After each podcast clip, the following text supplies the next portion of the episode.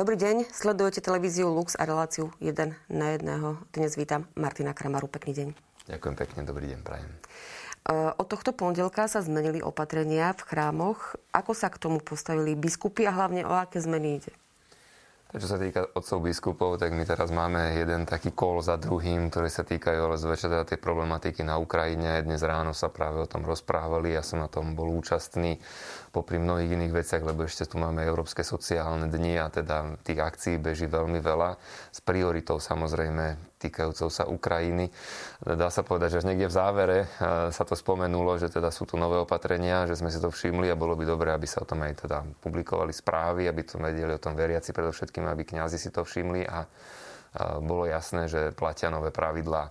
Ehm, teda reagovali na to, hoci teraz tá pozornosť sa sústreďuje na to, ako pomôcť utečencom z Ukrajiny, čo pre nich robiť. Ehm, na Zenizelnom som veľmi veľa počúval o tom, čo sa robí predovšetkým na východnom Slovensku, v kniazských seminároch, v reálnych spoločenstvách, ehm, v Domčeku Anky Kolesárov, vo Vysokej nad Uhom.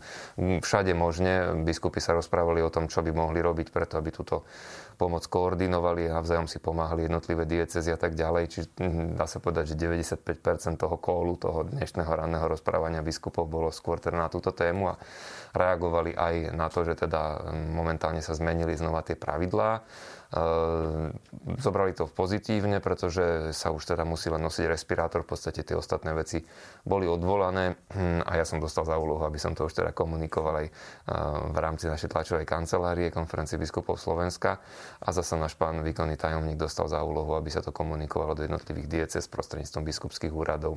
Takže reagovali v dobrom, ale vrahým nie je to momentálne akoby úplne v centre pozornosti ich. Samozrejme tomu rozumieme, eh, keďže tá situácia eh, zdá sa, že na Ukrajine nie je dobrá. Ale predsa len skúsme aj našim veriacim a našim divakom povedať. Týka, pravda? Eh, prestali platiť teda všetky obmedzenia a sú tieto rozhodnutia úradu verejného zdravotníctva definitívne? Či sú definitívne, uvidíme. Vieme, že práve sa to mnohokrát menilo. Dávalo sa niektoré veci naspäť, iné sa znovu uvádzali do platnosti. Ale teda tú informáciu, ktorú máme v tejto chvíli, tá hovorí, že už platia len respirátory. Dokonca aj z toho sú ešte nejaké výnimky. Ja som to tak v rýchlosti čítal, tak to bolo tam napísané medzi inými vecami, že napríklad ženík a nevesta počas sobašného obradu nemusia mať respirátor. Čiže aj pre veriacich, aj pre kniaza v tejto chvíli je povinný už len ten respirátor. Tie ostatné veci, ktoré boli v minulosti v platnosti a napísané sú v tých ďalších vyhláškach, tak sú zrušené. Uh-huh. Dobre, tak poďme veľmi uh, konkrétne, ako je to s podávaním Eucharistie. Už uplynulé mesiace, v podstate dva roky, uh, sa veriaci častokrát pýtali, či teda bude možné príjmať Eucharistiu aj do úst. Ako je to teda po novom? Áno, je možné pridať Eucharistiu aj do úst. Ehm, samozrejme z tých hygienických dôvodov nie je zlé. To už počúvajte prosím pánov farárov. To vždy odporúčam každému, lebo občas to tak býva, že ľudia jednotlivo píšu, volajú na konferenciu biskupov Slovenska. Počúvajte svojho pána farára, ako to on zorganizuje. Ale v princípe je možné príjmať tak do rúk, na dlaň ruky, ako aj do úst. Je to na rozhodnutí veriaceho. On má sa rozhodnúť a včas dať najavo, že akým spôsobom chce príjmať. Teda ak chcem príjmať do rúk, tak je potrebné tie ruky dať dohromady, nastaviť ich pred seba, aby ich kniaz jasne videl, aby to z toho gesta bolo zrejme, že chcem príjmať do rúk, neurobiť to v poslednej chvíli, keď kniaz rozdáva do úst, že potom zrazu sa spamätám, že to chcem ináč. Čiže veľmi prosíme veriacich o to, aby z ich postoja telesného to bolo zrejme, ale je to teda na nich, ako sa veriaci rozhodne, takto kniaz má rešpektovať a tak mu má dať sveté príjmanie. Vieme, že nakoniec sa to publikovalo, otcovia biskupy rozhodli sa vyžiadať dovolenie alebo teda potvrdenie svojho rozhodnutia od kongregácie pre Boží kult a disciplínu sviatosti vo Vatikáne na to, že sa môže aj na Slovensku natrvalo už rozdávať sveté príjmanie do rúk veriacich, na dlaň veriaceho, keď prichádza. Toto potvrdenie bolo dané, takže zostáva to u nás aj po skončení pandemických opatrení. Znamená to teda, že veriaci môže prijať do rúk ale môže prijať aj do úst. Je to na jeho rozhodnutie a kňaz to má rešpektovať. Keď už hovoríme o tom, že ako to organizovať, mm. nechal by som toto v tejto chvíli ešte na pánov farárov, lebo viete, Pandémia celkom neskončila, to treba ešte podotknúť. Máme stále veľký počet tých, ktorí sú denne nakazení. Vidíme to na tých číslach vyše 30 mŕtvych v tých denných štatistikách. A určite sú aj oblasti, niektoré obce, mesta, kde je to veľmi cítiť a kde keď povedzme kňaz chodí do nemocnice a vidí, že tam je veľká incidencia tých prípadov a keď máš veľa pohrebov, no tak isté, že nad tým rozmýšľa a hm, ešte môže požiadať veriacich, prosím vás, nechoďte jeden tak, druhý tak, ale vytvorte alebo dve rady, alebo teda poďme najskôr jedný a potom druhý. Čiže tomto prosím vás pekne rešpektujte kňaza, čo vám on povie, ale e, v principiálnej línii možno konštatovať, že v tejto chvíli je znovu možné príjmanie do úst podľa rozhodnutia veriaceho alebo príjmanie do rúk. Takže je to vlastne svojím spôsobom zodpovednosť nie len kňaza, ale aj veriacich. Áno, samozrejme, lebo v tých situáciách, ktoré niekedy nastávajú, môže naozaj dochádzať k tomu, že ten veriaci sa pozabudne, rozhodne sa v poslednej chvíli a to z toho praktického hľadiska veľmi pekne prosíme. Isté, že prvá vec, ktorú v katecheze neustále opakujeme, je dispozícia, aby som príjmal v posvedzujúcej milosti. To niektor príliš veľa dôrazu kladie na to, že akým spôsobom, ale prvá vec je, že sveta spoveď, potom sveté príjmanie, teda a keď si v posvedcujúcej milosti, potom môžeš pristúpiť ku sviatosti, ale keď k nej pristupuješ, maj rozmyslené dopredu, že akým spôsobom teda chceš príjmať a jasne daj nájavo kňazovi. Keď si človek nechá takto zložené ruky, príde a otvorí ústa, povie amen, tak je jasné, že chce príjmať do úst.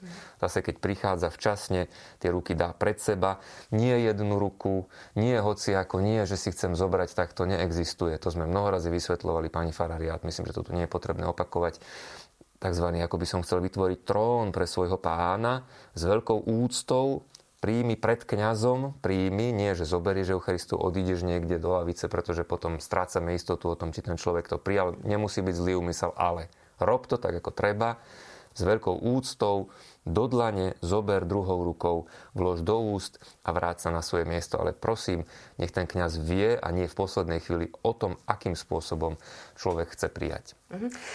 Skúsim sa pozrieť možno aj na nejaké ďalšie tie e, veci, ktoré sme zatiaľ mali, tak povediať, zakázané, ak to môžem takto nazvať, ako je to s podávaním rúk a sveteničkami. Podávanie rúk je znovu možné a rovnako sú možné aj tie sveteničky. Niekde už sme videli, že invencia pánov farárov alebo miestnych veriacich bola skvelá v tom, že ak teda máme dávkovače na dezinfekciu, tak prečo by sme nemohli mať dávkovať na svetenú vodu, čiže niekde už fungovali aj takýmto spôsobom, čo je nakoniec milé zachovať aj pre tých, ktorí sú ešte aprehenzívni, ktorí sa obávajú, ale je už možné mať niekde aj nádobku so svetenou vodou a je znova možné sa teda prežehnať. Isté, že povzbudzujeme veriacich e, k rozumnej opatrnosti. Aj v tomto je možné si podať aj ruky. E, isté, že keď sa niekto možno obáva a je chorý, má 100 iných ešte problémov a vidíme na ňom, že váha s podaním ruky, tak ho nenúďme, že chce ruku podať, ale nie je zakázané ruky si podať pri liturgii. Hm. Sme v súčasnosti e, v čase pôstu. E, ako je to so spovedami? Takisto nemáme nové vyhlášky, ktoré by sa tohoto týkali, a, takže je možné pristupovať k spovedi už bez tých obmedzení, ktoré boli v minulosti, ale znovu platí, že teda má byť respirátor. Nachádzame sa vo vnútorných priestoroch, takže tam je všeobecné pravidlo nosenie respirátora, takže kňaz aj veriaci majú mať respirátor a ostatné, dá sa povedať, že odpada. Samozrejme, zdravý rozum nám hovorí, aby keď e, je na to niekde veľké množstvo a stále teda niekde máme túto epidémiu pomerne prítomnú, tak e, tie priestory treba vyvetrať, prípadne tie dotykové plochy zdezinfikovať. E, nemusí nám všetko hovoriť vyhláška, buďme ohľaduplní ohľaduplný voči druhému človeku, aby sme ho nenakazili, ale teda naozaj stačí mať respirátor. Ehm, sú omše ehm, bez obmedzení aj čo sa týka kapacity a očkovania? Ako to teda je z tohto hľadiska? Ano. Platí režim základ, môže prísť ktokoľvek do kostola. V prvej postnej nedeli boli všade zrušené už dišpenzy, okrem ešte Rožňavskej diecezy, tam sa to posunulo o týždeň neskôr, ale v tejto chvíli je všade už zrušený dišpens od účasti na Svetej Omši. To znamená, že veriaci znovu majú povinnosť v nedelu a v prikazaný sviatok sa zúčastniť celej Svetej Omše, byť tam prítomný. Myslím, že to dosť jednoznačne bolo komunikované, že sa o tom už vie, takže znova treba začať chodiť do kostola.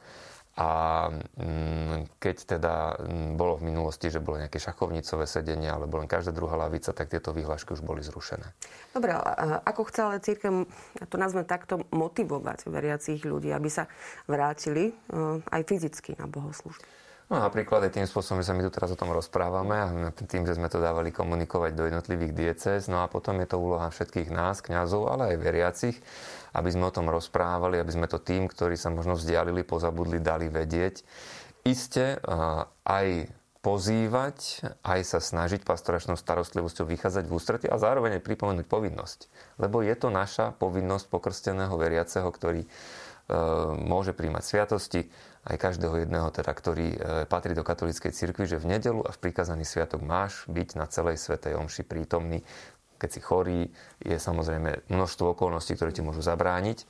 Nemusíš ísť za každú cenu a toto by som možno tak zdôraznil, že hoci je tá povinnosť, až to sme skôr, než sa pandémia rozbehla, tisíckrát hovorili, cítiš, že ťa boli hrdlo, cítiš, že začal si kašľať alebo kýchať a necítiš sa dobre, máš zvýšenú teplotu, zostan doma. Kto si povie, no urobil som si antigenový test, negatívny, však čo? No v takomto prípade maj rozum, zostaň doma, počkaj, kým sa vyliečíš. Nie, že kto si povie, no tak, ale nemôžem rozprávať a tečie mi z nosa, ale ja som aj tak prišiel, teda vidíte, obetoval som sa, premohol som sa. To nie je správny postoj. V tom prípade zostaň doma, tedy ťa tá povinnosť neviaže a ušetríš od ohrozenia ďalších ľudí. Ale zase, ja som to tak vnímal aj v kostoloch, kde som slúžil Sv. Omše, že možno práve tí, ktorí by mohli mať najväčší strach o svoje zdravie, tak tí sa do toho kostolíka snažia chodiť. No a už niektoré tie generácie trošku mladšie si tak povedia, no veď platí dispens, tak keď nemusím, tak nejdem, pozriem si televízor, lebo kto vie, či si vôbec pozriem televízor, či internetový prenos, tak im treba pripomenúť. Znova sa prosím vráte je to aj náš duchovný úžitok a je to aj naša kresťanská povinnosť. My sme sa e, práve o, tomto rozprávali minulý týždeň s otcom arcibiskupom e, Stanislavom Zvolenským. E, je mnoho mladých ľudí alebo aj starších ľudí, ktorí sú dobrovoľníci na východnej hranici. Tento dispens zdá sa, že nemajú toľko veľmi veľa času, aby sa venovali, venovali aby teda riešili akože aj iné veci stále teda pre nich platí svojím spôsobom neúčasť? Ja som bol taký prekvapený z toho, ako rýchlo sa oni na tej hranici zorganizovali, lebo teda mnohých poznám, ktorí tam teraz točia služby malteskí rytieri prišli s myšlienkou, že zvráťme tam kaplnku. Hm? Aj pre tých ľudí, ktorí prichádzajú, ale teda aj pre dobrovoľníkov.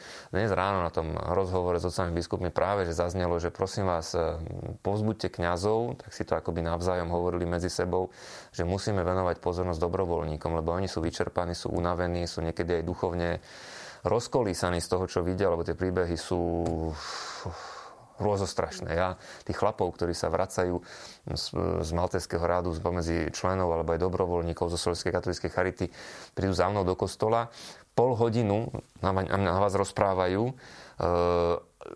otcovia rodín, podnikatelia, lekári, právnici, učitelia, ktorých som nevidel mm, vykoľajených za 10 rokov, sa vám rozplače ten chlap. Nevládze rozprávať z toho, čo videl.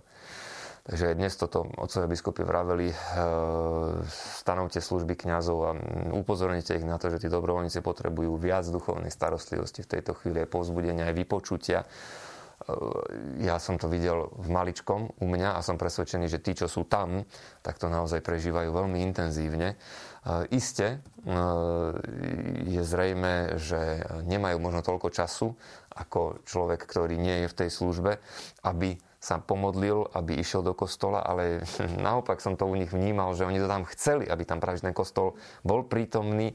Vojenský ordinariát tam tú kaplnku, mm, myslím, že ju tom zraz zriadili a je tam aj kňaz vždy k dispozícii, nielen pre utečencov, ale aj práve pre nich, ktorí tam slúžia na tej hranici. Ja to tak e, ľudsky poviem, že nemám obavu, že by títo sa potrebovali akoby vyhnúť tej povinnosti. Oni práve, že ešte viac vyhľadávajú Eucharistiu, viac vyhľadávajú možnosť počúvať Božie slovo, dostať povzbudenie od kňaza. Čiže by som to skôr ešte tak povedal, že toto je výzva pre nás, pre farárov, kaplánov, pre kňazov, aby sme tam proste pre nich boli, aby sme im boli k dispozícii. A ja verím teda, že aj toto povzbudenie od biskupov bude vypočuté. Ďakujem veľmi pekne aj za tieto informácie a samozrejme držíme všetkým dobrovoľníkom e, a nám e, hlavne veľa zdravia a Božích požehnaní. Všetko dobré aj vám. Majte sa krásne, dovidenia. No a ďakujem samozrejme vážení diváci aj vám.